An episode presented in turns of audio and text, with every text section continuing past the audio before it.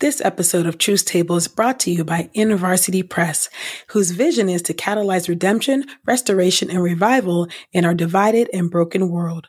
Follow IVP on Twitter at IVPress and visit IVP's website at www.ivpress.com.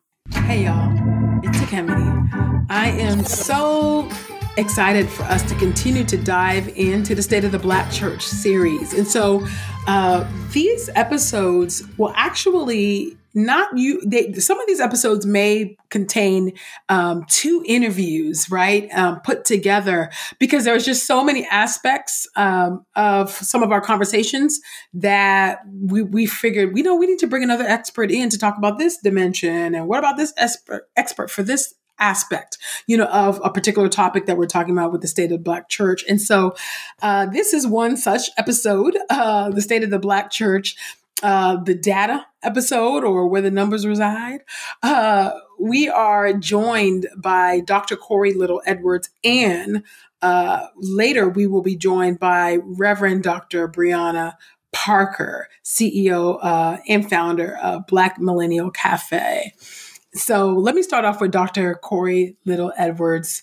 Uh, just to tell you a little bit about her. Dr. Korie Little Edwards is Associate Professor of Sociology at the Ohio State University. She is a leading scholar of race and religion in the United States, past president of the Society for the Scientific Study of Religion, an international interdisciplinary association, and editor in chief for the Journal for the Scientific Study of Religion, an international multidisciplinary academic journal. She has written several books and articles on multiracial religious organizations. These include The Elusive Dream, The Power of Race in Interracial Churches, and Against All Odds, The Struggle for Racial Integration in Religious Organizations. Dr. Little Edwards' most recent book, Smart Suits, Tattered Boots, Black Ministers Mobilizing the Black Church in the 21st Century, examines Black religious leaders' engagement in the 2000 2012 I'm sorry, a 2012 election to understand their civic and political participation and mobilization in today's America.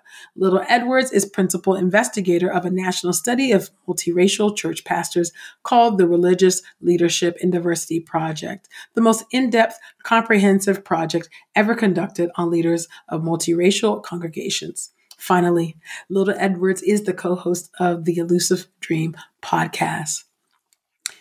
Please enjoy this interview with Dr. Korie Little Edwards and myself and Christina. Hey, y'all. Welcome to Truth Table, Midwives of Culture for Grace and Truth. I'm Ekemini. And I'm Christina. This table is built by Black women and for Black women. So welcome to the table, C. How you doing, girl? I am doing good today. I really am. You know, it's it's it's day by day out here. You know, so it's uh, yes. I, you know, I'm, I'm over a few things. I'm over. I'm over COVID. COVID's not over us. You know, so I'm a little. I'm tired. I'm definitely tired, but it has been a good day. I've been I've been counting and naming my blessings. How about you? How are you doing today? I'm good. I'm good. I'm really excited about um, the things that we got popping at the table and the people we have at the table. How about Listen, I must say that I am personally impressed with this series. Listen, indeed. Listen, we coming up. We're coming up. Listen, and and you know and you know that really is our standard. We're like do we like it? then that's what we're gonna do. so, and this is this will this is a really exciting day. You know, I you know I love I love social science. I, I love yes. research, and I have a deep respect for for researchers because they help us practitioners make it happen responsibly, not just make it up stuff. Yeah. You know? um, and so I'm, I'm really excited about who we have at the table today. Yes. Well, y'all, okay, so it's the State of the Black Church series we get so excited we forget to tell y'all where we at. Okay, so it's series still, and we are digging into the data. Okay, so we have researchers at the table, not just any old body, y'all. We have Dr. Korie Little Edwards at the table with us. Welcome to the table, Dr. Edwards. How are you? I'm doing well. I'm so excited to be at the table with y'all. Yes. It's nothing like sitting around a table with some black sisters Listen. talking about the world and solving problems, and I love it. I love it. So I'm so delighted right. to be present with y'all. Yes, and we are so happy to have you. And just in case our sisters at the table do not know who you are, let me tell them a little something about you. All right. Dr. Korie Little Edwards is associate professor of sociology at the Ohio State University. She is a leading scholar of race and religion in the United States, past president of the Society for the Scientific Study of Religion, an international interdisciplinary association, and incoming editor in chief for the Journal for the Scientific Study of Religion. Current editor. Oh, that's my bad. oh, sorry, what? I'm sorry. What? January. oh, you started. Okay, that's all right. You started. Hallelujah. So she is right. Okay, how about that? She is the editor in chief for the Journal for the Scientific Study of Religion. She has written several books and articles on multiracial religious organizations. Her most, um, her most recent book, Smart Suits tattered boots, Black ministers mobilizing the Black church in the 21st century, co-author yeah. uh, out of New NYU, New York University Press. It examines Black religious leaders' engagement in the 2012 election to understand their civic and political participation and mobiliz- mobilization in today's America. Finally, Little Edwards is the co-host of the Elusive Dream podcast. Welcome to the table, Dr. Edwards. Thank you, thank you, thank you, you for having this. Be this be Truth Table be live, okay? So Dr. Edwards was correcting the bio as I was reading it. That's how we do. Listen, okay, and listen, and listen, and that's going to stay in there. I should have told y'all. Oh, oh no, no I, I, I, like that. We we're gonna keep the real time and, and that and, and let and let the and let the women at the table know that we can clarify uh, things about our own bio real time. You know what? Isn't that receive that? Wait, you just spoke a word. There's a word in there. Practice. All right. On the practice it. Practice letting people know who you are. Practice yes. I tell you, we're, yes. we're quick. Folks are quick to forget. So so mm-hmm. go ahead and, and, and interrupt uh, kindly, yes. but clar- clarify about yourself because you're you're the keeper of your own your own brand identity or whatever you got going on. Yes. So thank thank you for showing us that. Yes. thank yes. you for showing us that. Well, so I, I'm I'm I, I'm I'm so excited to have you here and to really get into this this book, this particular project. Um, mm-hmm. Um, but I, I know your work uh, previous to this particular project. Yeah, yeah. And and I want I want the uh, the listeners to get a sense of why you study what you study mm. social science having something to say about the church, not just religion broadly, but specifically the Christian church. And I think your focus is primarily in the States. And so tell, mm. tell us why this is your path, your topic, mm. why you've had this commitment. Yeah, yeah. So, so just to go back even a little bit before that, my in my previous life, I used to be an engineer, and I worked as an engineer for several years, actually. And then I just felt the Lord really beginning to put some things on my heart as it relates to the church. Now, I had no idea what I was doing. I was a civil engineer. I had construction boots on. I had a hard hat. I had my I had my vest on. I was out there in the construction oh, field, y'all. So I want you to visualize yeah. that. The Lord come and said to me, McCory, I have something else for you. And it took a minute, y'all. It took me a minute to deal with that because I was comfortable. I, I was, I feel. I had a I had a good job. You know what I'm saying? Talking about going back to what you, I'm sorry, what you said? Listen, the, the, Lord rarely takes us to comfort. I just want to be real about that. Yes, ain't that the Hello. truth, right? and he's like, no, that's not where you're gonna stay. That's not where you're gonna stay. So long and short is I ended up following that call and uh, really wanted to build knowledge for the body of Christ as it relates to race mm-hmm. and racial inequality. Wow. Not just in, in, society more broadly, because I fundamentally believe that the body of Christ and the gospel in particular is the key to a society that is just and free. Mm. Not only just the body of Christ, but society, that Jesus came to set us free, that we are to be engaging in justice. That is what we are called to do. And so, and so the gospel mm-hmm. is the key to that. And we, and my desire and my passion really is to build knowledge for the body of Christ so that we can understand ourselves better yeah. and so that we can live out the gospel better. Mm. Because if we don't understand ourselves and we don't understand why we do what we do and how we're going to get to where we're going to go, mm. then we're not going to do that well. Mm. And knowledge is key to that. Mm. Knowledge is key to that, mm. right? Yes, absolutely. Absolutely. Thank you for that. Just yeah, yeah, just that your testimony of just the trajectory that God put you on. So it sounds to me like you went from tattered boots to smart. Segway. Segway.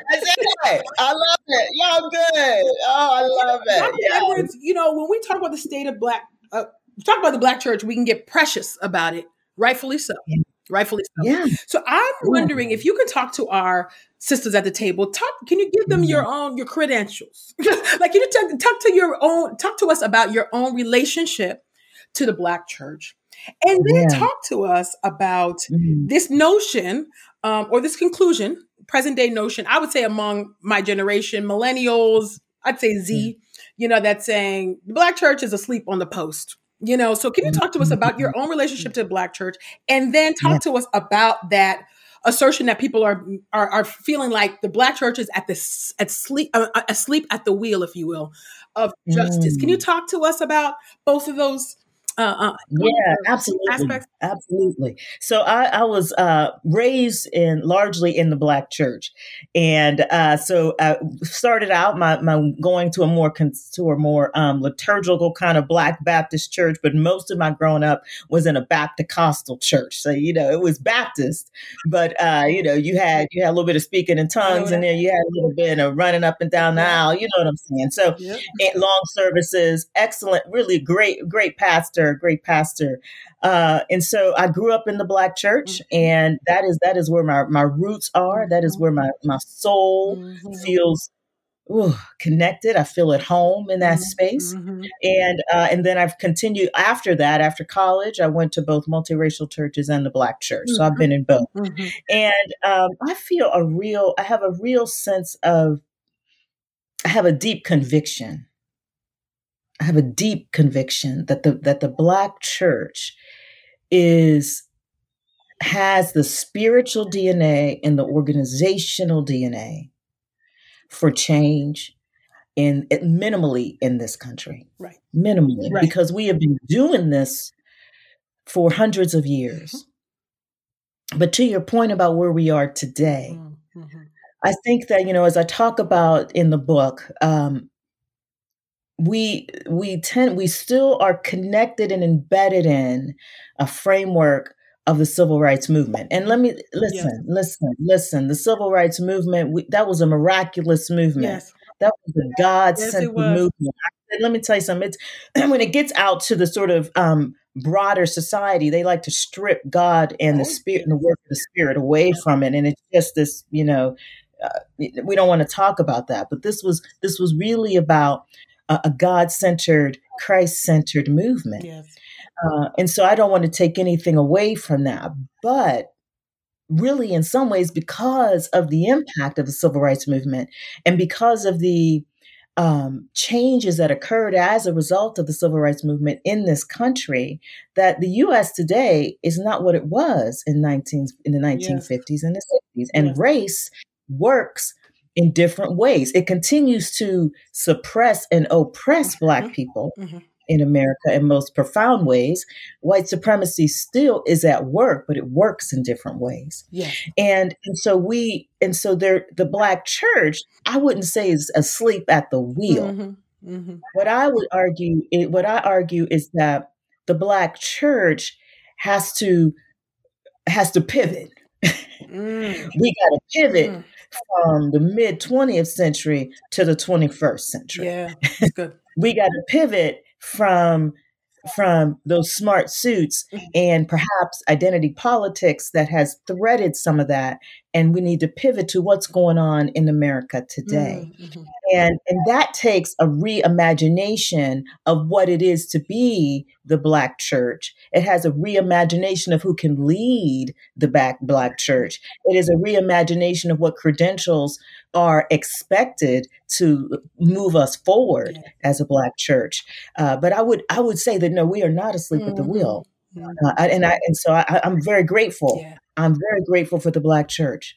I I love the Black Church. I'm very grateful for the leaders in the Black Church. And yet, and yet, there are some there are some things that that do need to change. Sure, sure. Thank you. Absolutely. And I, you know, and it, what is what will be, I think, helpful for for everybody as we as we grow and as we mm-hmm. develop mm-hmm. is um, an expression of both our emotional and spiritual maturity is that we can hold different mm-hmm. things in each hand deep mm-hmm. gratitude and and and uh, hopeful critique in the other hand like you, we can we can hold these things together yes. and it is not a betrayal as a matter of fact it's an expression of love and so hmm. um, thank thank you so much for um, sharing sharing that wisdom with us so i want to get into the design of yeah. this study right so a lot of people may not be um, familiar when they think about um, a research study, my guess is that the average person is thinking about, um, you know, kind of a, a, a, a, kind of a scale. They're mm-hmm. thinking of some type of questionnaire. They may be thinking about something in a lab, right? But um, as, as, a fan of qualitative research, which my dissertation was use qualitative research, but it is tedious, okay? and so, you know, it's it's it's the it's the real deal, okay? Mm-hmm. And so I want you to help help us to get some insight into the methodology and design of this study because I think it's it's critical for us to understand that so that we, we can we can learn. Yeah. but also it parallels the re, the necessary relationships to understand the black church. Yes. The, yes. the intimacy and connectedness of qualitative research. So can you help us to understand that Yes, yes. So what what we did, and so I actually worked with um, at the time was my graduate student, but now she's a co-author of the book. She's an assistant professor. So grateful for that at Muskingum University. Yay! Um, so we so the the aim of the study was to get a sense of what black religious leaders were were doing as it relates to mobilization. And i was and i was sparked by what i felt in the pews of a black church myself because i was a member of a black church mm-hmm. of a sense of being mobilized to vote right?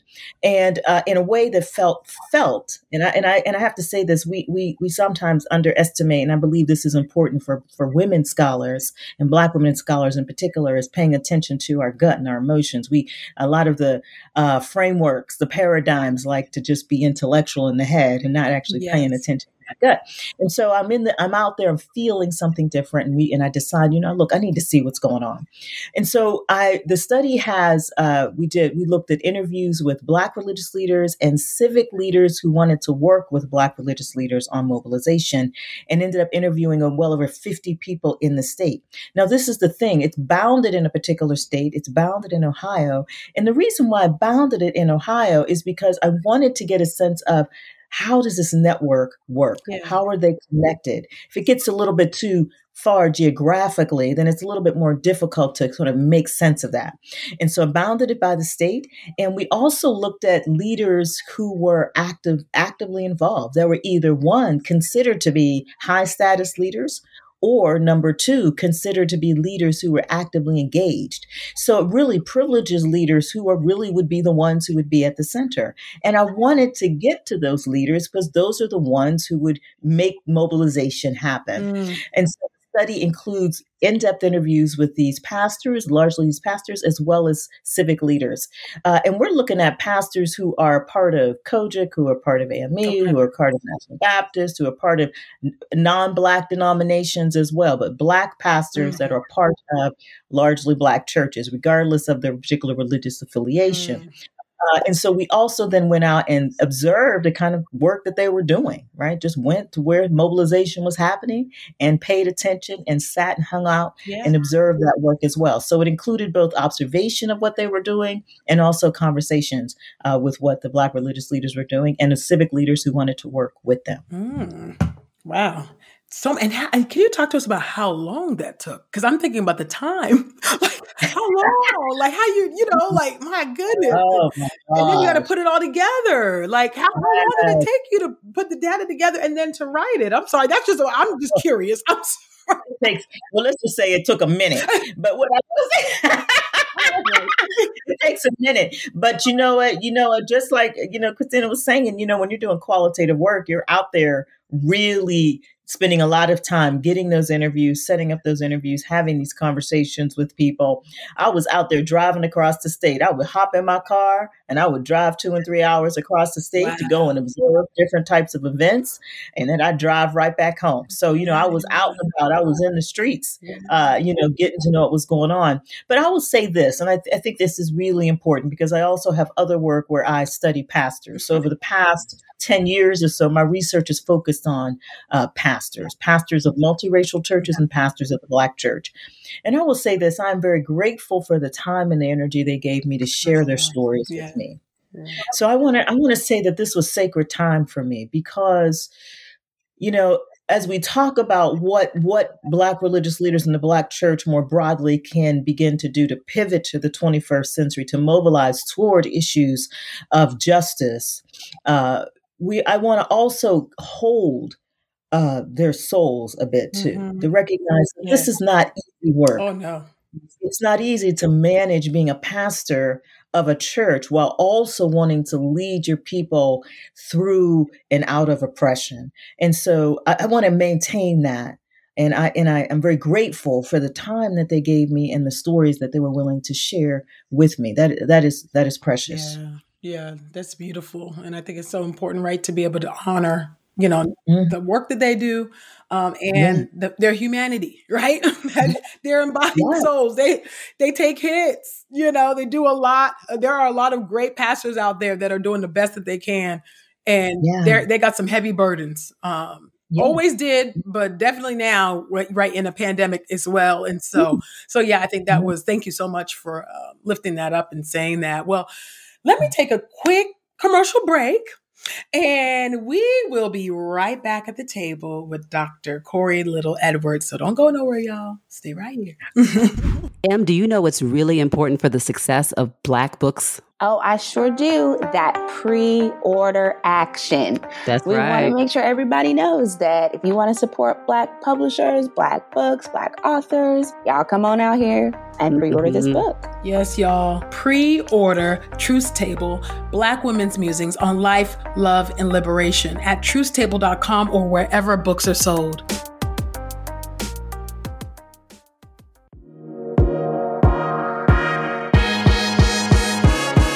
Beyond Racial Division by George Yancey offers an approach to racial relations, one that recognizes how efforts at colorblindness ignore racial realities in our history of injustice. History and societal complexities mean that different participants may have different kinds of responsibility, but all are involved in seeking the common good for all to thrive. Avoiding unilateral decisions that close off dialogue, Yancey casts a vision for moving beyond racial alienation toward a lifestyle and movement of collaborative conversation and mutuality. Truth Table listeners can save 30% off of Beyond Racial Division when they order at ivpress.com using promo code TRUTH22. That's promo code TRUTH22 at ivpress.com to get 30% off of Beyond Racial Division. Okay, and we are back at the table with Dr. Korie Little Edwards talking about smart suits tattered boots. All right, y'all. You know it's a black church book when it when it rhymes. Okay, it's got, it's got to rhyme. It's got to rhyme. I had to it's got, right. right. And so, uh, Dr. Edwards, actually, you know, in the book, I found this um, interesting um, and fascinating. You were talking about how. Answering the question about you know the black church's mobilization um in mm-hmm. uh you know during this this time period um that we're in in light of black lives matter and and whatnot and i mm-hmm. thought it was interesting not surprising but interesting uh, that some of the I, i'll just say barriers for lack of a better term of like what might be impeding uh, maybe even a much more robust robust you know um um response against systemic um, racism. We, you know, we have electoral politics on lock as far as voting. Right, we we could we can mobilize folks to vote, and so mm-hmm. uh, you know we we can do that. We we've done that for years, right? Yeah. We could, you know, we got to go. We could do it. Um, but I thought it was interesting how you uh, highlighted or lifted up the fact that I, I don't the let's say the money base. I'll just say the money base, for lack of a better term, has shifted a bit, right? And so they're not as connected to NAACP, um, uh, um, SCLC, uh, and now it's shifted to more so white uh, organizations. Can you talk a little bit more about that? Because we know money talks, and I know that that that seems to me, from what I could tell from the book, yeah. that seems to be a factor in what is yeah, much, much, much, much pay, much say, yeah. right? So, yeah, help yeah. us to get get a sense of that. Unpack that a little bit. Yeah, well, I have to admit, I was a little bit. I know you thought it was interesting and not surprising. Yeah. I I was I was a little bit. I was actually a little surprised mm-hmm. um, because you know the, it wasn't as if they weren't connected to the NAACP mm-hmm. or the SCLC. Mm-hmm. And what's interesting about Ohio, where this is taking place, is we have NAN and SCLC and NAACP yeah. and Urban League. You know, we have all the Black centered civic organizations that they can participate in and belong to. Yeah. But th- there was this greater connection, if there was a connection, with the FBCOs and working with F- FBCOs, mm-hmm. that is mm-hmm. faith based community organizations. Now, not everybody was doing that, right? Because mm-hmm. some of them were like, once you get involved, they were like, listen, this is really very white centered. You're not really going to be focusing on issues that are related to the Black yeah. church. But um, there was this real shift toward that. Mm. And a big part of that is that FBCOs have really taken up a larger proportion of the mobilization field. When I say mm. that, I just mean organizations that are mobilizing or organizing, organizing more broadly in society. They're taking up a greater and greater space of that. And they're connected to foundations that are given grants and money, right? And so they have this capacity um, that they're able to use. And black, some black religious leaders, mm-hmm. some black religious leaders found that attractive uh, to work with them on certain kinds of issues. And so, you know, as soon as you do that, you know, as I, as I mentioned, you know, black churches and black leaders only have but so many resources. Yes, it's not yes. it's not a limited amount of resources. Absolutely. So once you begin to diverge your resources to one in one direction or divest from resources in one particular space and you move and invest it in another space, you can't that's that's going to lead to some level of deficit in one area. So, yeah, that's one thing that really mm. stood out, and I has really sort of important implications mm. as we think about how is it that the Black Church is going to mobilize, right? Yep. If you're going to have the voices and the impact of white society more broadly. Not to say, you know, their their ideas aren't valuable, or not to say that FBCO or um, FBCOs don't have legitimate ideas, but rather they are largely white, white controlled and white led. Um, and that's something that you have to navigate because whiteness is a thing. And just because it's in liberal spaces doesn't mean that it, it disappears. And so having to navigate that those resources and those ties and figuring out what you're going to do to mobilize is present mm. and impacts what black religious leaders can and will be able to do. Yeah, makes sense. No, that's that is super helpful. As, as you were talking, uh, Dr. Edwards, I, what I kept hearing in my head was um, philanthropic control, like the ways in which um, uh, you know white dominant organizations, um, conservative or liberal, yeah. um, are able to um, really subvert justice with a focus on charity. Mm. Um, and, and, you know, almost like kind of a bait and switch or right. It, yeah. And also it's not always malicious, but I, I, I think that, uh, that philanthropic control, yeah, um, uh, is, is just really really common. I know, at least certainly in, in my experience uh, and where I've uh, been able to journey through over the last decade plus, just to see that in action. Yeah. Um, I, you know, so I'm I'm thinking about what are the ways that a congregant and even the ones that Ekemini described, like a you know a, a, person who feels like you know why why isn't my church speaking to this? I'm frustrated. What mm-hmm.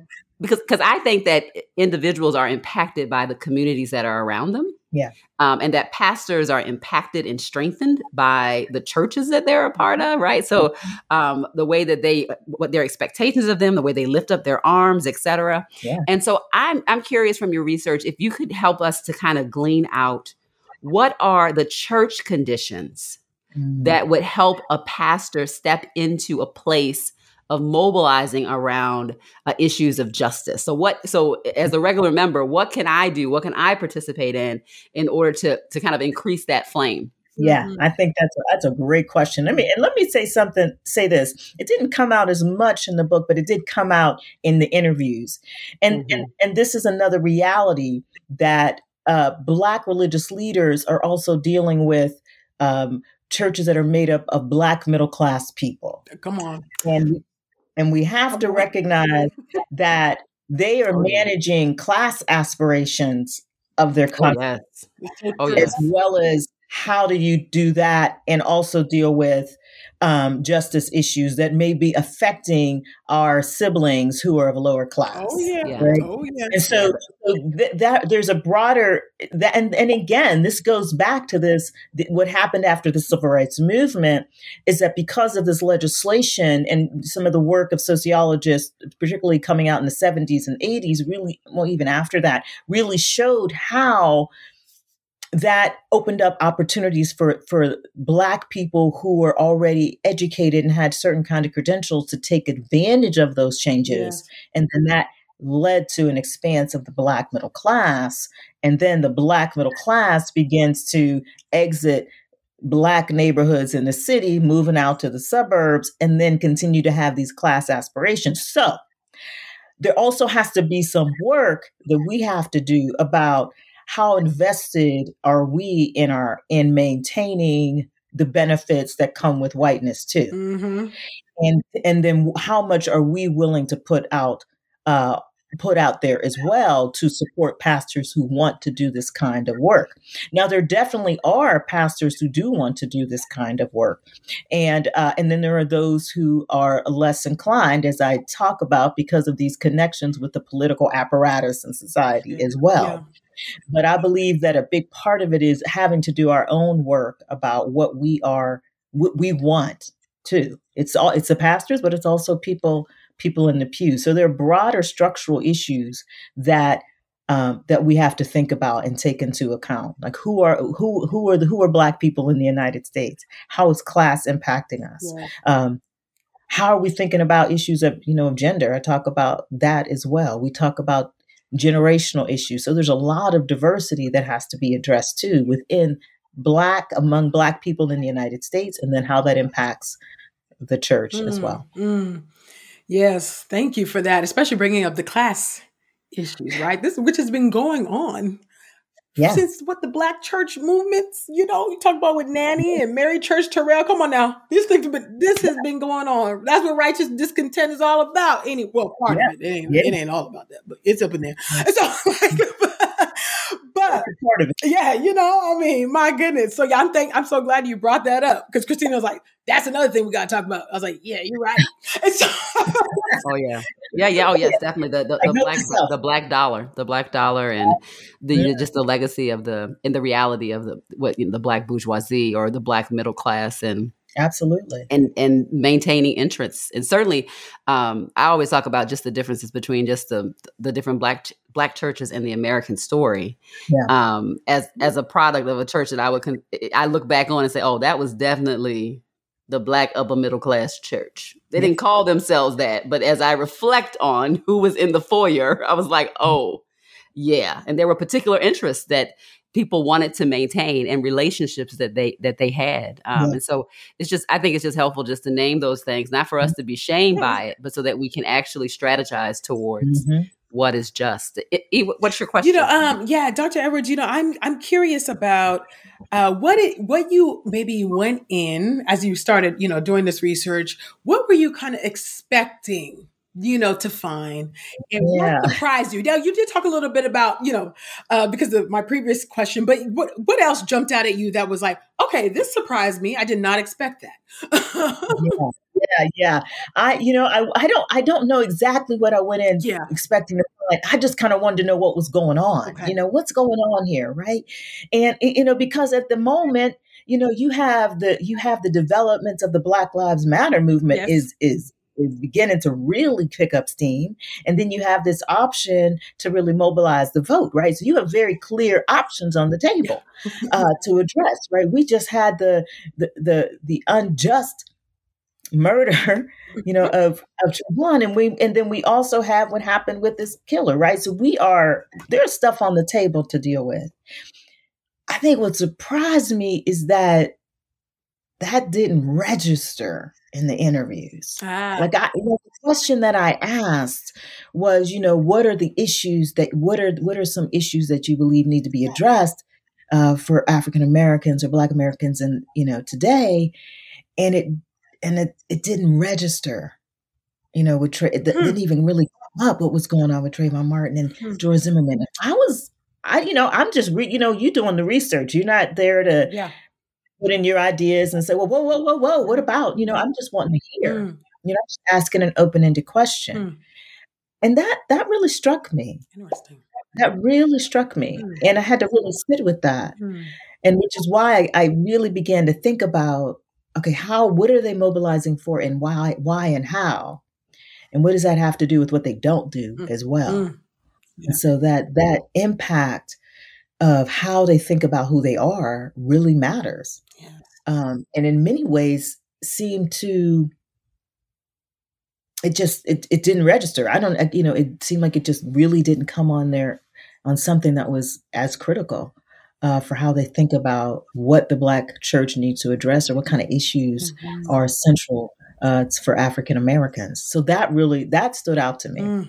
Mm-hmm. One of the things that um, when we think about the um, the development and emergence of the Black Lives Matter movement, yeah. um, as somebody who lives, I think between the generations that, uh, in some ways, we're talking about the yeah. kind of the the, the generation of uh, who holds kind of uh, influence and power within the black church mm-hmm. and who who was well aware of the generation that mobilized and, and enlivened the Black Lives Matter movement. Somebody who's looking at both of those two generations, and I'm I'm thinking about rhetoric from um, the movement. You know, like this is not your this is not your grandmama's civil rights movement, right? Mm-hmm. And the the institutional elements of the Black Lives Matter movement, and, and what I would describe as the not kissing the ringness, yeah. Of the Black Lives Matter movie, but also being well aware of the etiquette and hierarchy mm-hmm. and expressions of honor in yeah. the black church. Yeah, yeah. I, I, just I looked at that saying like, oh, this this not going to work. Like this is not, and we and we need these things to work together. Yes. What what what did what what were you hearing that gave you some insight into uh, why those entities would not connect? Uh, both in terms of perception of ethics and interests and, and all of all of those pieces. Mm-hmm. Yeah, yeah, yeah. So I'll, I'll tell you a story uh, that that um, I that I have experienced. I had an opportunity to have a couple uh, as that generation. I'm in between those generations too, right? So I had an opportunity to have some a couple young ladies, uh, black women uh, from uh, black centered. Um, college campus ministry. Mm-hmm. They were leaders of college campus ministry, and I was talking to them about, you know, just what their experiences are, how, what are they dealing with, and so on. And one of the things they mentioned to me, and it really stuck out to me, is they said, you know, people that we're ministering to, their peers, basically, or people a few years younger than them, are feeling like, you know, the older generation, that is to say, that civil rights movement generation, they don't understand mm. how we're feeling. They don't get that when we hear about black young black people being killed by police that that is traumatic for us mm-hmm. that is painful for mm-hmm. us that is that is scary for us and and when we talk to them they say they they go it's not jim crow. At least it's almost like but it ain't jim crow but we but it's not segregation but it's not how it's not the lynching of the, you know b- before the 60s and all that right? And so there's this yeah. there's this disconnect about the pain and the legitimate pain and trauma mm-hmm. that uh, people of a younger generation are experiencing and navigating. And i think in some ways it's maybe it's because by acknowledging that pain and the systemic racism and discrimination that continues to persist, yeah. it may feel like it undermines the civil rights movement achievements. Mm. That is, it's still mm. operating in such a way that we have such high mm. rates of incarceration of Black and Brown people, that we still have high rates of um, of of inequality when it comes to income and when it comes to wealth, when we continue when we continue to see segregation in schools, racial segregation in schools, that there have been other mechanisms that people could take advantage of to divest uh, communities of color and Black communities in particular of the resources for higher education and, and just good education, quality K through 12 education, that in some ways, perhaps, Mm. Perhaps it's a feeling of we are undermining what we stood for, what we fought for, what we died mm. for.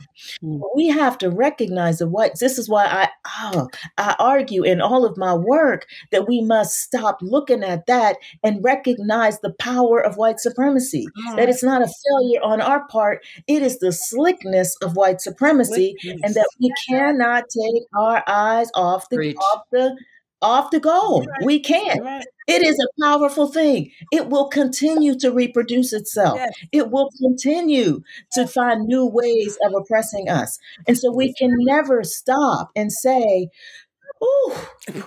Mm. Yeah. Well, and what's Dr. Edwards, when you said that, I was just thinking about just the temptation to turn inwards instead of missing and not noticing the actual principality, the actual enemies yes. that are at work, right? Yes. To to turn inward with um, uh, in terms of gender dynamics and the tensions between black men and black women and the way that gets worked out in the world of social media is frightening and, and a real problem. It needs to stop today. Um, and and the way and just cross generationally, right? The lack mm-hmm. of maybe understanding or appreciation, the turning inward um, as a other. tool mm-hmm. of white exactly mm-hmm. as a tool of white supremacy yeah. instead diaspora of keeping our eye the diaspora uh, yes yes absolutely um, just not not being able to understand the connection between the African story and the African American story. I mean, which yes. just seems like obviously we need to do that for solidarity. Um, but but all of this kind of this this pitting against or the mm-hmm. perception of pitting against that takes our eye off of the actual enemy. Yeah, that's right. Um, that's so. Right. I'm so glad that you you brought up those themes. Yeah. And, you know, and, and both, and when you talk about those the different generations as we sit in the middle, right? That both have to recognize the humanity of all of yes. us. That is to yes. say, it makes sense. I get it that if you were if you were actively engaged and a part of the civil rights movement era or you or you as a black religious leader aim to continue that in your own way in your local mm-hmm. communities mm-hmm. that it was it's tiring it's hard and that's why you acknowledge, on the one hand, I would suggest that those who are younger have to recognize that that was some hard stuff. Yes. That in fact, the Jim Crow era was painful. That we have to acknowledge that, yes, what you did, we thank you. We thank you that now, yes, there, we are more likely to be able to get into colleges. Yes, yes. we are able to access the, the middle class in different ways. Yes, we are able to walk down the street and go into restaurants and, and, and, walk into the front mm-hmm, door. Mm-hmm. Thank you. Mm-hmm. Thank you. Can we can we acknowledge people's humanity and Thank be grateful? And then, but mm-hmm. then at the same time, we have to acknowledge the humanity of the younger generation. Yes, yes. that's right. And say, okay, but you're dealing with this, and we mm-hmm. want to acknowledge your humanity. We also want to acknowledge your power that's and we right. also want to acknowledge your standpoint because mm. you have an eye and a lens through which you understand this white supremacist society that we don't have. Yes, absolutely. And you can help us to know how to move forward yeah. with the gospel of freedom mm. and justice. Yes. Amen. That's right. That you uniquely have because of your standpoint, and how you've navigated the world. Mm. Mm-hmm. Mm, beautiful, beautiful. Thank you so much Dr. Edwards. You know, each one teach one and help us to love one another well. Amen. You know, yes. well. Yes. Give us more yes. empathy for each other. Come on now. You know what I mean? Yes, there's mm-hmm. levels to this. Yes, there's levels to this. But help us to love each other and to meet each other where we're at you know um so yeah thank you. Thank you so much for that. I hope that actually this is a microcosm of that. That's what i hope. And so mm-hmm. i hope that we're able to model this actually on this interview. So thank yeah. you so much dr edwards mm. for sitting at the table with us. And of mm. course we want to thank, thank our sisters for sitting at the table with us. Dr edwards where can they buy your book? Let them let us know. Yeah. Well, it is in a variety of different places online. So you can get it at Amazon, you can get it at uh, Barnes and Noble, you can get it at Target. There's a lot of different places. Wonderful. If you put Smart Suits, Tattered Boots book in in your Google, you will be it'll pop up. Awesome. So you can get it yeah. Awesome. Well, thank you so much for sitting at the table with us, Dr. Edwards.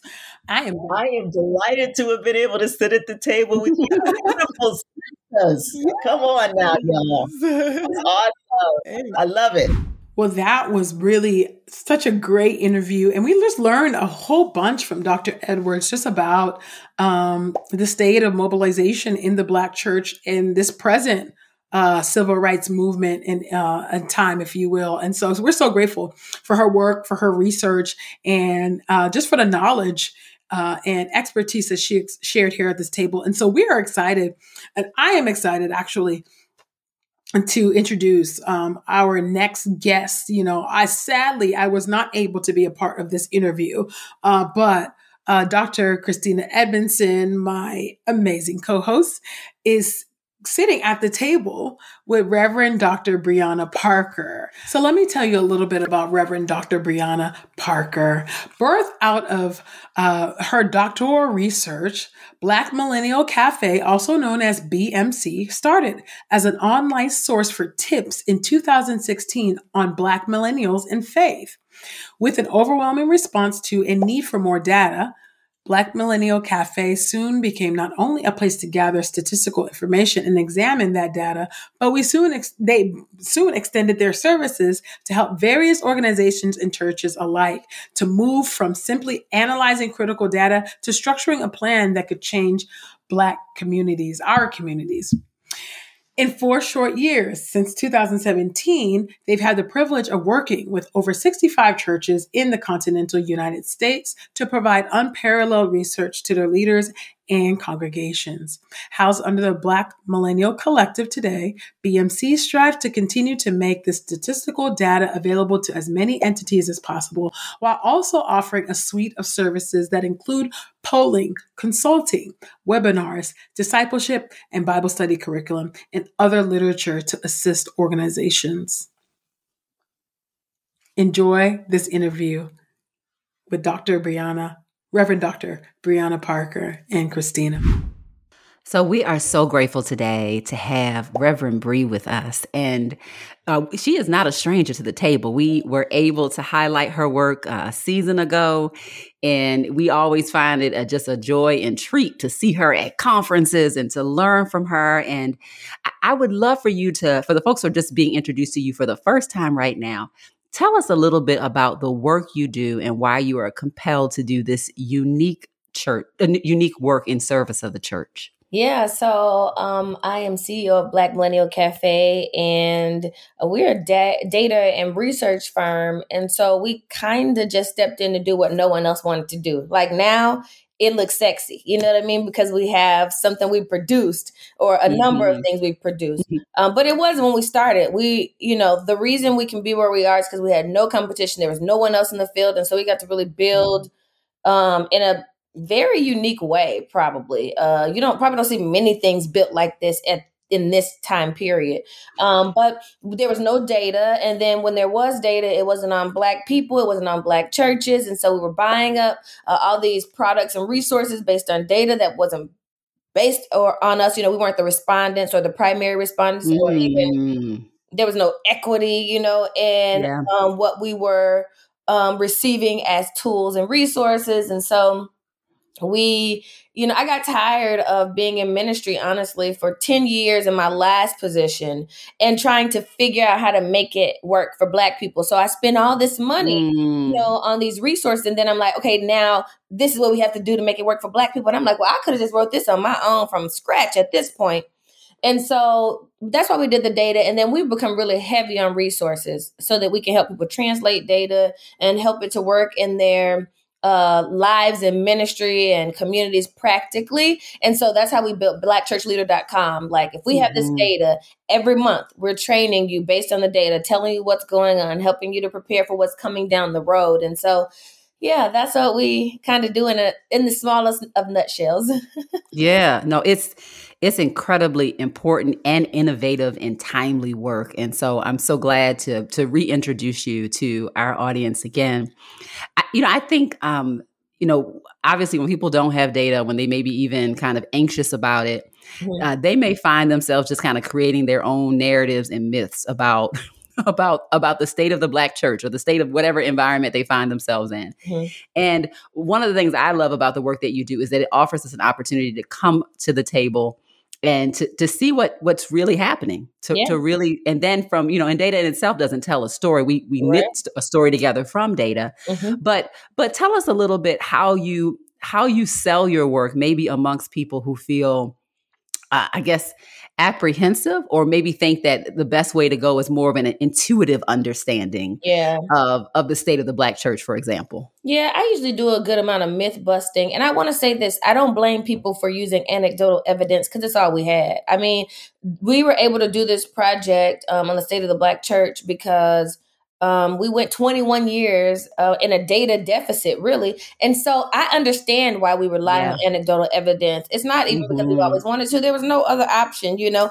And this is expensive work to do. Okay, I want to remind people that this is mm. not a mm-hmm. $500 project, it's like $300,000 project, you know. So mm-hmm. it's not mm-hmm. cheap it could be four hundred thousand dollars too.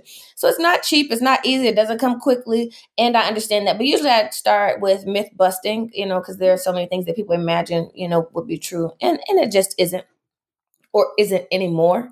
Um, yeah. So I usually help with that, and then I talk about all the tables they have to go to and bring data.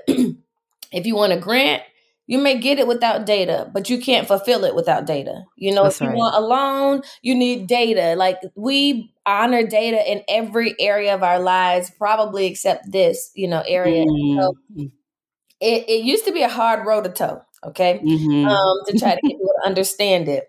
And they'd be like, oh, just tell us about millennials. Oh, just tell us about hybrid ministry. Uh, you know, like they didn't mm-hmm. want all the other stuff. And so, you know, it has been, I, I could say slow, but maybe for some entrepreneurs it wouldn't feel slow um, but mm-hmm. it's still mm-hmm. slow it's still work i still have people who think you know almost like i do the devil's work you know so mm. i have to mm. tell people data um, plus discernment will help to get you to your destiny. You know, it's not That's one right. or the other. It would be lazy to only use data. It would be lazy to only use experience. But the pandemic really helped because when we were shaking hands after church, yeah. we felt like we knew our community. Even we still didn't, but we felt like yeah. we did. Mm-hmm. Um, and mm-hmm. when we could no longer shake hands and, and have somebody whisper a truth in our ear, tell us something that we didn't know was going on in the community, people kind of valued it a lot more. I actually thought I actually gave all my clients an out um, mm. when the pandemic started because I didn't want them to feel like they were stuck in contracts that they couldn't afford and I wanted to be able to exhibit the same kind of faith I would, you know, hope that they would by saying, "Hey, if this is not what you want to do," but everyone stayed on, and of course, it's a busy season, and you know, it's continued mm-hmm. to be mm-hmm. busy until it seemed like it was getting a little better, though, Christina, and then all of a sudden they were like, you know. Okay, you know they weren't really talking about their contracts, and then another variant hit, and another variant hit, and then by the time contracts were, you know, ready, they were like, "I think we need another contract." I'm like, "I, I thought you did too." you know? Absolutely right? I, I, yeah. You know there's a, a, clip i think that just went viral of a pastor um, just being really honest before his congregation expressing just just how he's just tired. He's just tired. And I, I mean my tired is tired. I hear him. I get it. Yeah. and um and then he says he's at a moment he says you know we're pastoring during a pandemic and none of us have done that before. We don't know how to do that. And so i would imagine that in humility there would be there would be people in leadership who would say like oh we need all hands on deck. Let me let me let me lean in and learn um, from from what you and your organization have to share. And also, I, will add this too, um, Reverend Bree. I, I love when I talk to you because you always there's always this um, there's always this thread of professional integrity. Oh, and a desire to serve others. Mm-hmm. Um, and so every time I talk to you, that theme has come up, and I just Thank wanted you. to note it right now. I really appreciate it. Um, so you did mention like you know busting myths because mm-hmm. I know I got you know we all got our thoughts and ideas about you know about who about who's leaving the church and why do we why, what do we value most and who hates you know, women most yeah yeah listen and unfortunately hatred is equal opportunity but anyway all all of that to say you know I would I would love to hear uh, just a couple because I want people to you know seek you out in the professional capacity as well. Mm-hmm. But a couple of those myths that you feel like you kind of help people to immediately unpack or to to shift their thinking on? Yeah, um one that I actually hate to bust because it just causes us to do so much more work. if I'm honest, is the myth that um, younger generations are more progressive um, mm. in their thoughts oh on gender mm-hmm. and mm-hmm. um, racism and and this is so part of it is across the board right i remember talking um, in the pandemic and right when the george floyd george floyd was murdered and people were protesting. I remember we were doing um, a survey. I was working with two other companies, and they were talking about racism and pretty much saying like, you know, like younger people weren't dealing with it the same. I'm like, well, why are they in middle school and high school in blackface? Sugar, mm-hmm. what are you mm-hmm. talking about? Like, mm-hmm. how progressive do you think you know, white young adults are when it comes to race. And, and that's probably not true, you know, because mm-hmm. we forget that racism is almost inherited. You know what I mean? Like as much as they want to leave you their money, they want to leave you their thoughts. And so we have to, yeah, yeah. you have to break away or you have to change the mind of older people. So that was one, that's general. It's not so much black church. Black church is that young black males are more progressive. Um, in mm. certain areas. And you know, I always remember to look at um your secular counterpart when I'm doing work. And mm-hmm. so I looked at the numbers around um voting with Kamala Harris as vice president. Um I looked at what was happening years before Trump with black men becoming more Republican um, or identifying as Republican, a, a, Republican a lot more. And so this mm-hmm. was not the biggest shock, but it was disappointing because older black men were more um, into supporting and believing in black women than younger black men were, right? Mm. Now I could be like, oh my goodness, what is happening? but if you also look in relationships of how young black younger black men treat black women or don't treat black women because they're not even in relationship with us, that was probably a hint to these statistics. And so mm. those are mm. statistics that are so disappointing. And I'm I'm just like, and y'all want me to be in relationship in this world, you know, while I'm looking mm-hmm. at the mm-hmm. data to see what black men ain't checking for us, you know, oftentimes in dating, in marriage, in church, as their pastor, as their colleague. Yeah. Like, what are we good for, you know, for them? Oof, so oof. that was disappointing. And I know there, I know somebody's gonna listen. There are good black men. Yes, there are. Okay, I Amen. hope I raised Amen. one. You know, I hope I raised one. You know, because my baby's twenty six. But you know, I'm just saying it's hard out here. Uh, yeah, uh, for black women and we used to believe that black women in church were our biggest um you know opponents and that was probably true at one point now it's younger black men yeah so first of all reverend let, let's let's just park right there okay. let's just park right there because i know there are people who just listen to that particularly our you know our sisters at the table who um are feeling that. Mm-hmm. They're they're feeling what you just what you just verified. They're feeling it in their live reality. They're feeling it when they see these um, these arguments on twitter. They're feeling that when um, their you know their their their white friend is getting all of these you know all these prospects of dates or at least it yeah. appears that way right mm-hmm. and and nobody the invisibility mm-hmm. right mm-hmm. um and and to see that heightened among black Christian men, mm-hmm. I think is a is a particular pain. Um, and so then it's like wh- where where can black women turn then? If you can't turn to the church, if you're a black heterosexual woman who is who's looking for a committed relationship, where then can you turn? And and that is an honest last place. Yeah. Home yeah, Depot me before I uh turn to the church, you know? Mm-hmm. Um, yeah. I mean, it's just real. And you know what? And then there's another side of this too, because I, I'm never, and I don't say this in an arrogant way, right? But I'm never short on prospects, right? But I know what they want from me mm. or want me to become. Mm. And I'm not really willing to do that. So it's so funny because I can almost do a countdown to the conversation that will reveal whatever it is that will mm. make them feel most uncomfortable whether it is my schedule and my you know my travel mm-hmm. schedule my work schedule whether it happens to be my influence in the world uh, that is difficult for them to accept or you know my lifestyle and you know what my income may provide me or you know i know those things that are going to come up and i can get to know a man and th- and i can almost call it down to the mm-hmm. moment of, mm-hmm. you know, like the conversation, like, yeah, this is not gonna work. Because I think and I don't say this in Eric. I mean, I think men like me. You know what I mean? I get it. Mm-hmm. And I think black men assume as a black woman who is a preacher, um, and Christian that they're going to get a certain type of black woman. And it only take about three minutes talking to me for you to know better. But I think somehow men believe that behind the scenes, I'm going to be a mm-hmm. different woman who is more palatable, who is going to be much more malleable, and it will be mm. good to go. And I just listen, I've learned I'd rather live in this world mm. all by myself yeah. than to live in this world in companionship with someone who won't let me be myself. And I think black women either deal with being invisible or being almost what I want, but it's something that feels progressive. Mm. And I tell people all the time, maybe I was made for the 1920s, and on, you know, on one hand, and how men should treat women, and then maybe I'm made for like 2120 you know, as far as how I want men to see women. So I don't know. I guess I am in the middle, but it ain't feeling real balanced, you know. Yeah, yeah, yeah.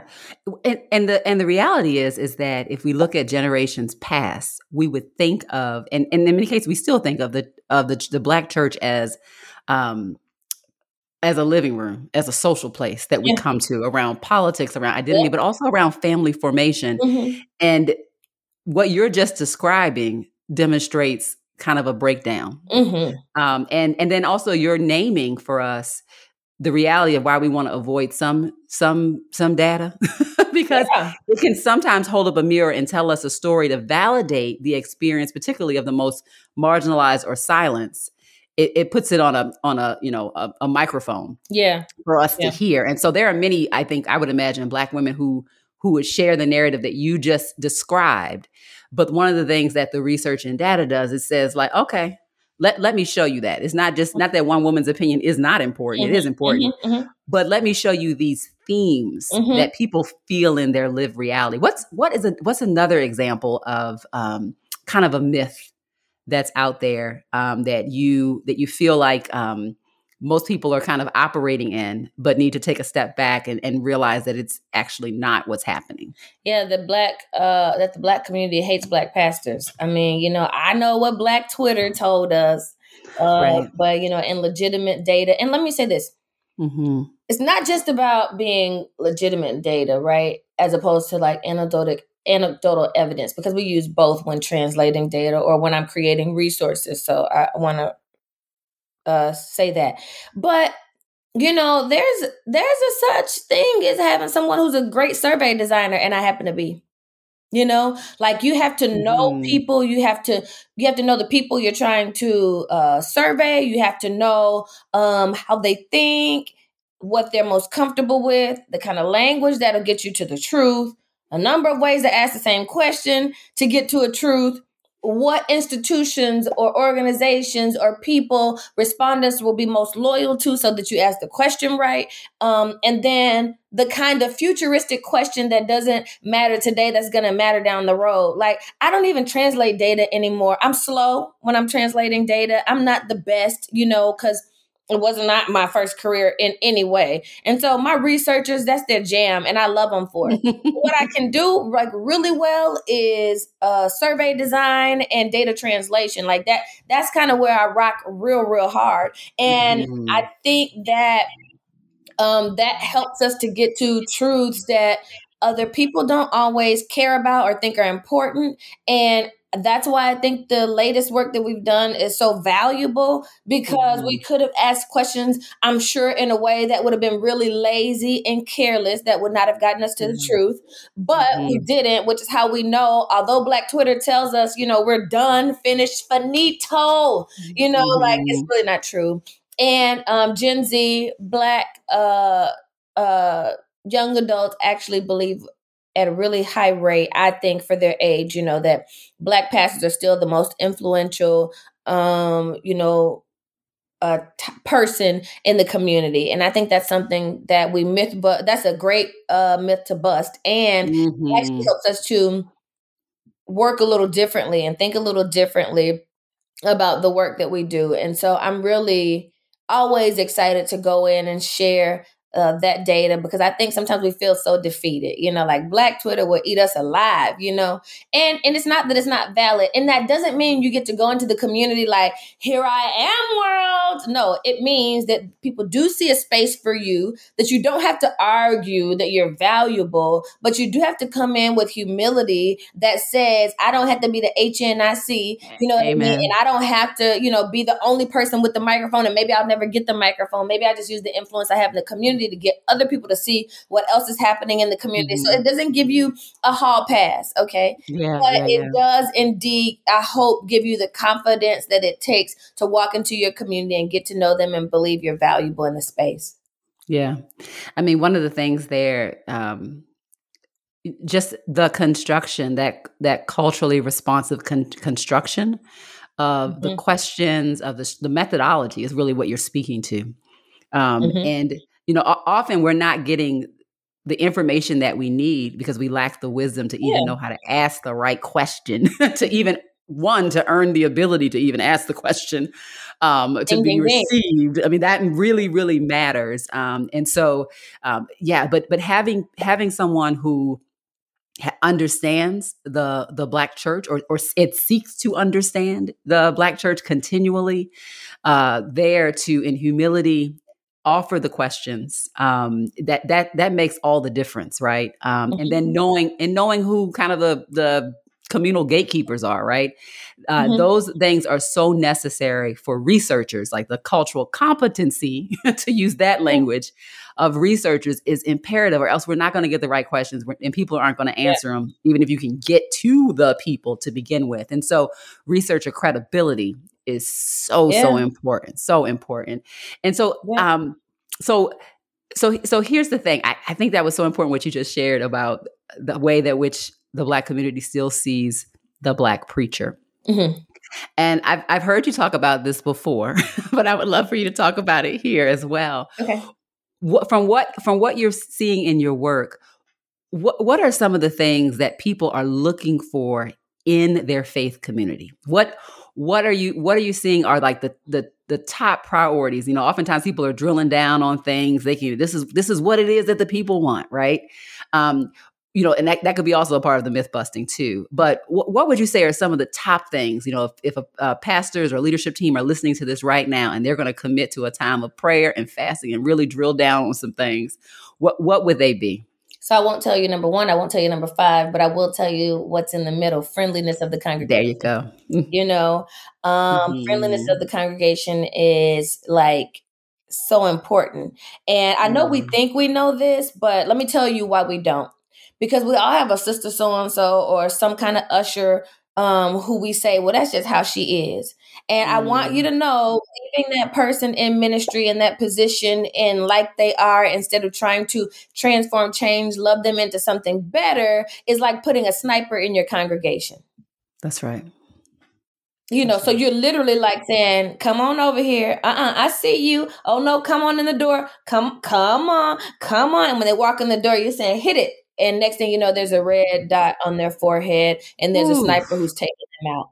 And I think mm. we don't think about um, friendliness wow. of the congregation and relationships and community in this way when it comes to the church. And what we and I think it's because we don't want to lose um, the mean usher either. Right, mm-hmm. and we don't. You, you better talk about that usher ministry. That is you know, incredibly important. Listen, let me tell you something. I started at a mega church at 25, and I was over the ushers. That was the worst thing mm. anyone could have ever mm. done, without giving me the support that would allow me to have the type of authority that I needed. And so, yeah. you know, I know all about ushers. And I think I was a really good pastor to ushers. Like I went to usher school. I went to training. Mm-hmm. I put on my white suit, you know, and I yeah. usher with them. And so I know, I think I know ushers a little differently. And I understand because, you know, I was at a church where if you put them in mm. overflow, they would cuss you out. Mm. Literally. Oak Cliff, that's my hood. Let it be known. Let it be that's where I was pastoring. And they would literally, because I didn't come here to be in no MF and overflow. So, like, you know, wow. I you need ushers every now and then who, like, let me tell you what you're not going to do. But mm. You also need to know when. And I think we don't want to lose the usher. We assume that those mean ushers, nobody else wants them anyway. Where else are they gonna go? You know, they probably been like low key put out some other churches or they really do have a good heart at the core of who they are, or they make the best pound cake in the church, so you don't want to mm. lose them. whatever the reason. Which is, is a ministry. Yes, yes. yes. our, our me hospitality lady make good. Um, so you know, for whatever reason, we keep them around, and I get it, right? We don't want to give anybody up, but you can't let one person just come in and Mm. take out every opportunity you have to build someone else up. So I think we need to really figure out what it means to um, build our people up, like, you know, and help them to transform. And you know, she been like that for 30 years. She ain't gonna change. Well, shame on you for pastoring her for 30 years with no change. So either she don't listen to what you say or what you saying ain't impactful over 30 years. Let me get my calculator. How many sermons um, 30 times 52. Exactly. 1500 plus sermons and that many Wednesday nights and revivals, and they still the same and they still the same and they still the same well and you know that so as when i hear when i hear that and i'm like amen like I, I, I feel like that that data point like deeply because it, it's amazing how people will will stay in a place even if they don't even fully agree with some of the doctrine. Yeah. like, I mean, yeah. you know, I mean, there are a lot of people that are like, yeah, my church does this. I don't really get it. Eh, whatever. Or I don't like that they, that it's like this. But you know what? There's no doubt in my mind that these people love me. I remember, I, you know, there's a, a story I've never. About multicultural churches. That's where you're going. oh no, I actually, I actually wasn't. I know, but I'm saying they, are so friendly. Yeah. Oh, they they can they you can be. They, yeah. you know what I mean? As long as you're not deep enough in. Exactly you know on mean? the surface. yes, I mean they master that friendliness of the congregation at a surface level. Absolutely. level, and they keep people of color at a surface level. Absolutely. Because if you get closer to the core, yeah. then you realize the dynamics of, of inequity and, and, and, all of those and things. That, you know, data says it's, you know, dangerous for people of color to be in multicultural churches. Oh, yeah. And Absolutely. so, you know, Absolutely. that's the same kind of situation. It's like, well, yeah. I don't like when they talk about politics. I don't like when they talk about this. I don't like what they don't talk about, but they just they love me and you know they brought groceries when my mama died and da da da. And black churches, conversely, actually I think let you too qu- too far in too quickly. Mm. And they haven't cleaned up the kitchen that Sam Chand would talk about before they let you in it. And so, like, mm. uh, I hope. I mean, allegedly. How do I say this so they don't sue me? Allegedly, or in my humble opinion, Cafe Du Monde in in um, New Orleans is not my favorite um, beignet place because mm-hmm. it's nasty in the kitchen. And they mm-hmm. let me mm-hmm. see the kitchen from the moment I'm standing in line. I can see that filthy kitchen, which tells me I don't need to be here. So mm-hmm. either you, mm-hmm. well, you know, you need to both clean up the kitchen and until you've done that, don't allow it to be so visible while you're working to clean it up.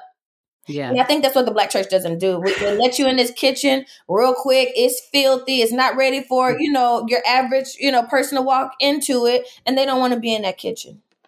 So so you first of all you just made a whole lot of points but the one that is that is knocking on my head hard okay. is this is the superficial kindness of so you know so-called multicultural churches but also i would say there is a sometimes familiarity mm-hmm. can can breed a uh, an unintentional disrespect. Yeah, absolutely. And the black church is full of it. It's surrogacy is what it is, what I often call it.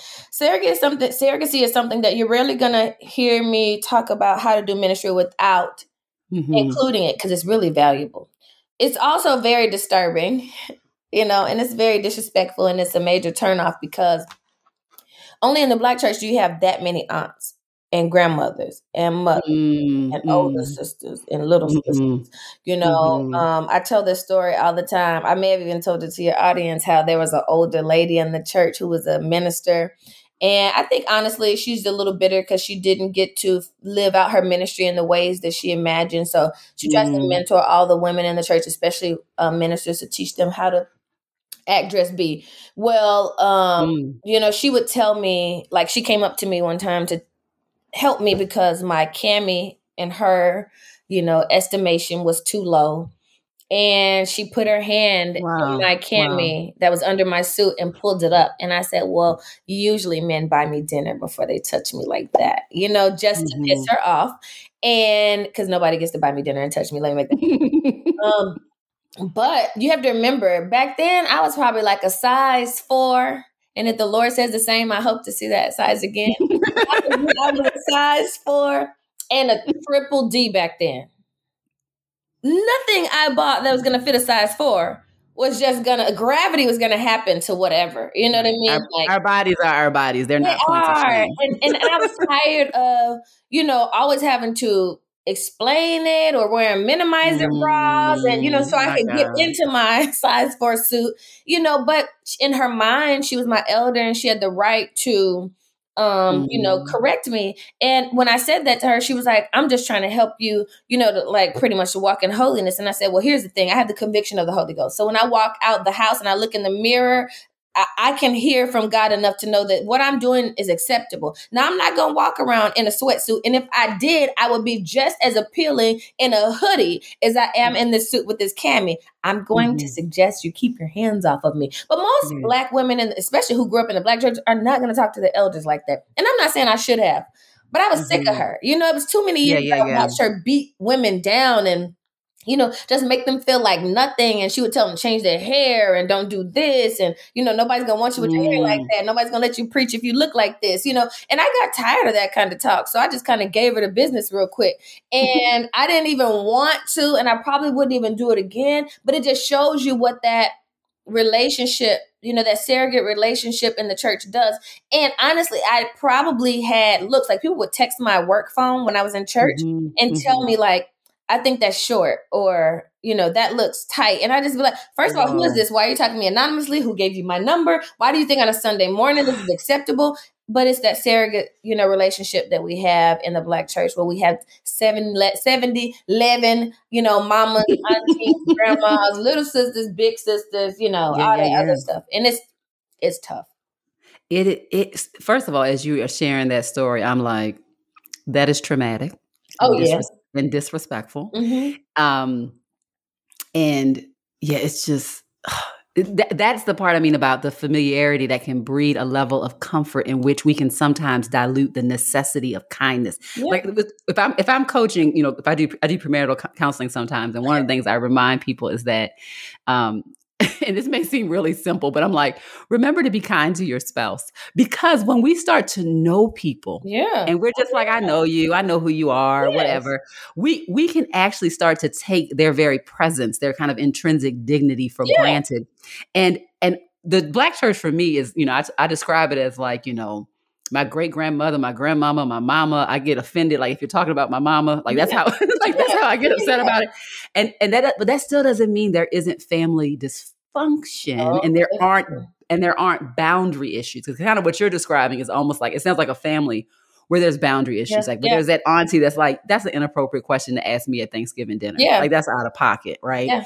And and I think that even when you compare that, as we talked about maybe the so-called multicultural church, is that there's not that familiarity. So you have an over, it may be fake, but there it's an over cautiousness. It, it, yes, it doesn't run deep that no. you can figure it out quickly. Mm-hmm. But there is a, initially a kind of a presentation of kindness mm-hmm. and boundaries, especially yeah. for people who are coming out what you just described that may even feel re- refreshing to them. Mm-hmm. Of course, when they get close, they realize this can't this can't hold me up, right? And, and they're going to make me change. Black person to get close, and they're like, "I always wanted to ask you about your hair because no. there's a black woman at my job, and she boundaries, me, boundaries. You know what I mean? boundaries again. The same issues exist in all churches. They may look different, but it's still a boundary issue.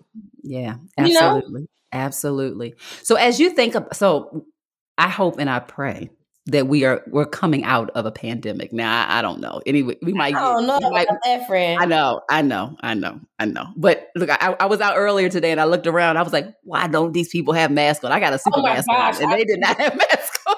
and I'm just disgusted by it. If I'm honest, like I just look and I'm like, so y'all just over here chasing COVID, huh? Just trying to eat it up like yum yum yum yum yum yum yum yum. Like yeah, you, you know, want a mask the, the, the, American way is, you know, if, if folk get tired of something, they're like, it doesn't exist anymore. Yeah. I don't like it. It doesn't like exist anymore. They're just trying to open up their mouths with no mouth mask on and take COVID in. Exactly. So, but but let's let's dream and imagine a world. Okay.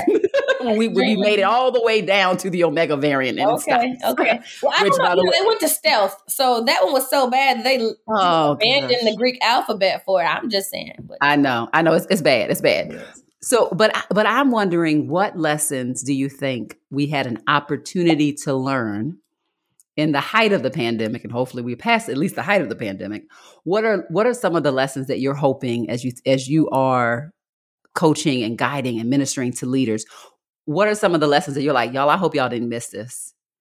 I hope you did not miss this because it was costly. What what what are you hoping that uh, just a couple of those lessons that people walk away with? One is that local actions impact the global church, you know, and we're clear because everybody can see our services, but it's always been true you know, even when people couldn't see our services, if you were rude in the grocery store as somebody's pastor in Tennessee, then that pissed somebody off and told them they didn't have to go to church and they heard about it in Minnesota. You know, that's always been true that local actions impact global communities. So I want us to remember that. And it does ring true when people hear you talking crazy to your members, throwing things at your musicians. Um, Don't do that, y'all. Inappropriately inappropriately uh, explaining and describing COVID, um, deciding to do um, demonstrations from the Bible that are unnecessary, inaccurate, and downright disgusting. I mean, all those things impact the global community. So I don't want us to forget that. Mm. I also want us to remember that there are people all over the world who want and need what you have. And so you never take away the opportunity for them to access it. And so for the people who are thinking that they're going to do less hybrid work and more in person at some point, I just challenge you to think about the person who is in another country, who's in another state, who needs what you have desperately. Mm-hmm. And then. I want to remind us to try new things. Listen, you can always begin again. One thing I'll tell you in ministry that has made me the person I am today, my the pastor who licensed me was pretty rigid. Um, the mm-hmm. pastor who ordained me was pretty, you know, open. And so I could try anything twice.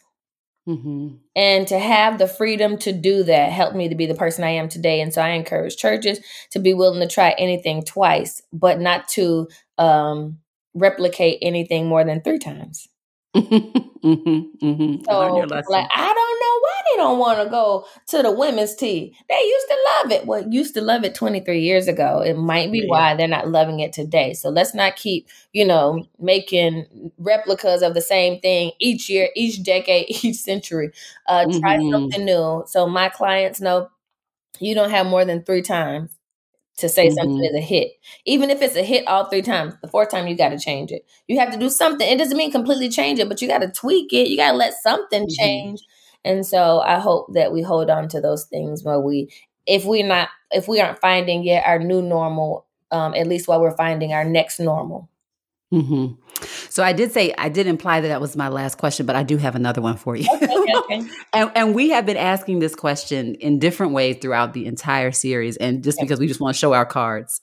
Um, you know, I'm I am a lover of the local church, mm-hmm, mm-hmm. Um, and I just I I've just seen what God can do in a local community, mm-hmm. um, from the simple to the supernatural, and um, and I am committed. I'm committed to her. Mm-hmm, mm-hmm. Um, and it, it, has this local church has saved my life. Mm-hmm. Um, and so, but I also know there are people who are heartbroken with legitimate beefs, legitimate beefs about the about the church, about mm-hmm. spiritual abuse, just about not speaking up when we should have spoken up, and not not embracing when we excluded, just all kinds of reasons. Um, if you could speak to, if, if you had an, an open an open ear and a willing heart mm-hmm to the person who is exhausted by the church. Mm-hmm. And based on what you know about what the church can be and should be and, and the closeness to the possibility of it, what would you say to them? Um I would say to them, one, you can always begin again. Two, I used this close two days ago when I was preaching on a Sunday. So I'll give you the short version of it. James Harden was playing with the Oklahoma City Thunder. Uh, they released him. He went to uh, the Houston Rockets. Um, when he was playing with the Thunder, he was the six man, youngest six man of the year. When he was playing with the with Houston, he became their franchise player. He didn't have to get any faster. He didn't have to get any stronger. He didn't have to get any bigger. All he had to do was go to the right place who could see him in the right way to put him in the right mm. position. And so I encourage you to keep trying. You may be the sixth man of the year somewhere else, and it seems like you're being celebrated, but celebrated, but you only come off the bench when it's time for you to make like a really strong move. There's some place that will value you as a franchise player. So when things happen and you know you seem to be cut from someplace or released from someplace or just hurt so much that you have to walk away, I know mm. overnight you're hurting. I know overnight it feels like it's never going to get better. But I promise you, when morning comes and you find a new place and a new team, you'll realize that you are good enough to be franchise player there. But yeah. you need to be in the right place that will value you in the right way to that would acknowledge all your gifts to to value you enough to find home and um, some mm-hmm. beauty. And you can see he's made a couple of change, a couple of moves, so it doesn't always last forever. But That's there right. will be a place that can see you for who you are and put you where you need to be. So keep trying. I'm not saying it's easy. I'm not saying it feels good. It didn't feel good for James Harden when he was being mm. transferred to a team and changing his position. It doesn't feel good overnight mm. when you're trying to figure it out. But there will come a day when you'll just realize these are my people. This is my team. This is my position. You know, this is my role. This is my pay you know, grade. This now, this mm. right now, this right. This is what I've been waiting for. Uh, there is a place like that for you. So I encourage mm. you to be okay with trusting God's trade in value. Mm, mm. Well, we pray that God will continue to do what only God can do to order our steps and to take us to the places where full dignity is affirmed Absolutely. and where we can we can render the gifts that the Spirit has given to us and be poured into because Lord knows we need it as Absolutely. tired people in a tired land. Yeah. So thank you so much, Reverend Bree. I so My appreciate pleasure. talking to you. And I know that uh, folks are going to love this interview. Wow. Well, we learned so much. Oh, I want to take the time to thank Dr. Korie Little Edwards and Reverend Dr. Brianna Parker for taking a seat at the table with us this week. And of course, we want to thank y'all for taking a seat at the table with us this week. Let's keep the conversation going. Tweet us your thoughts about the state of the Black church, uh, the data, or it could be about the data or where the numbers reside, um, using the hashtag Truth Table. Black women, do y'all know that we have a Black women's Facebook discipleship group? Well, we do. Make sure you follow Truth Table on Facebook, like our page, join our Facebook group today, and invite your friends. Follow us on Twitter, Instagram, and Facebook at Truth Table, and email us your thoughts at asktruthstable at gmail.com. Don't forget to rate and review the show on iTunes and subscribe on your favorite podcast player. Truth Table has a Patreon account, so y'all can send your support and your love offerings to patreon.com slash truthstable, or you can bless us at our PayPal, which is paypal.me slash truthstable. Truth Table is made possible in part by Podastery Studios. Visit podastery.com for the highest in quality online audio entertainment. Our producer for the show is Joshua Heath. Our executive producer is Bo York. And our video editor is Daryl Bradford, and we have been your hosts, Ekemini and Christina. We'll see you soon on next Truth Table. Bye, y'all.